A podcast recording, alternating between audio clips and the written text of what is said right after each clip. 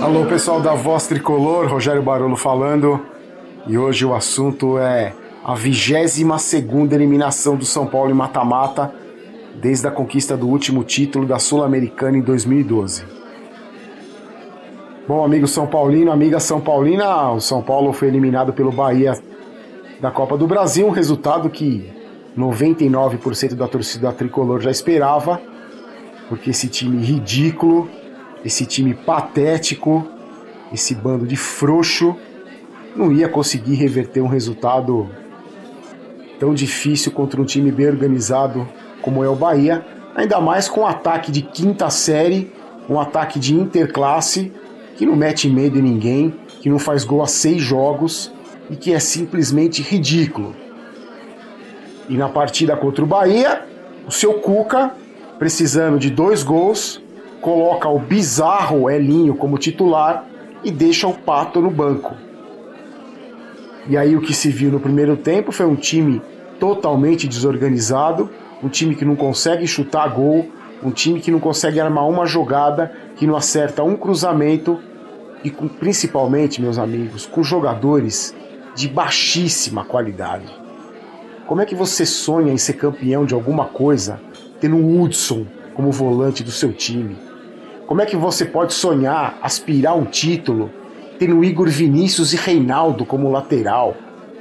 São jogadores bizarros, são jogadores que não têm a menor condição de vestir a camisa de nenhum clube profissional, muito menos da Série A e muito menos do São Paulo Futebol Clube.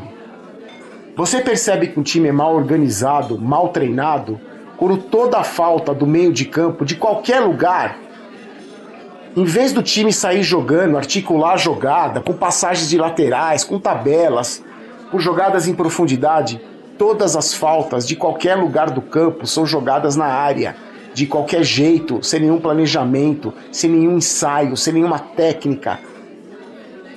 É simplesmente ridículo. O primeiro tempo foi assim, tirando um chute que o péssimo Elinho achou.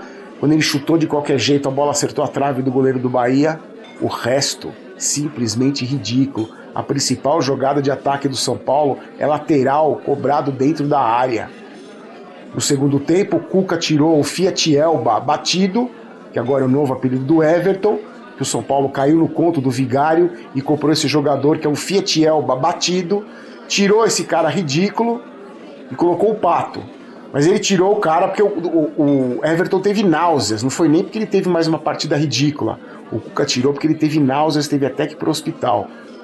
Na primeira bola que o Pato pegou, ele tocou de calcanhar pro Elinho, que tocou pro Igor Vinícius, e aí você vê exatamente o que é o time do São Paulo hoje.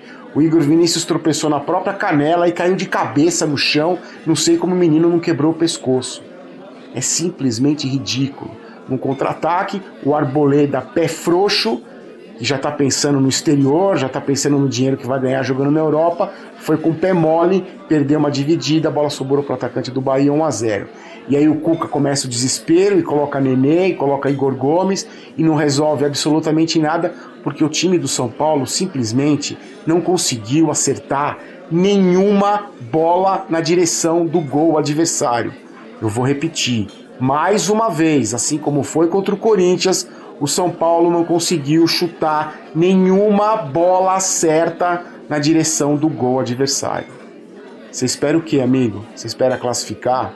Você espera ganhar do Bahia fazendo dois gols de diferença? Um time que não consegue simplesmente chutar a bola na direção do gol? É simplesmente ridículo. Nós estamos no mês de maio, entrando no mês de junho. E para você, torcedor São Paulino, o ano de 2019 já acabou. O São Paulo foi eliminado vergonhosamente de praticamente todas as competições que disputou.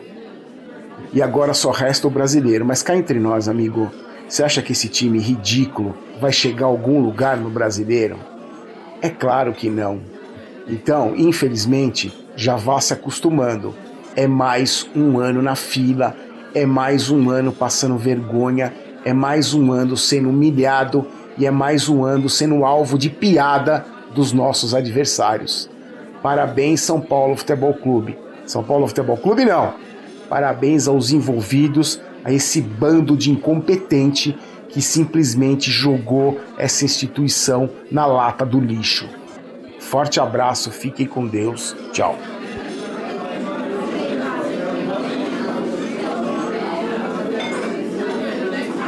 Esse podcast é um oferecimento de O Esportista e foi editado por Valder Souza e Rafael Prado.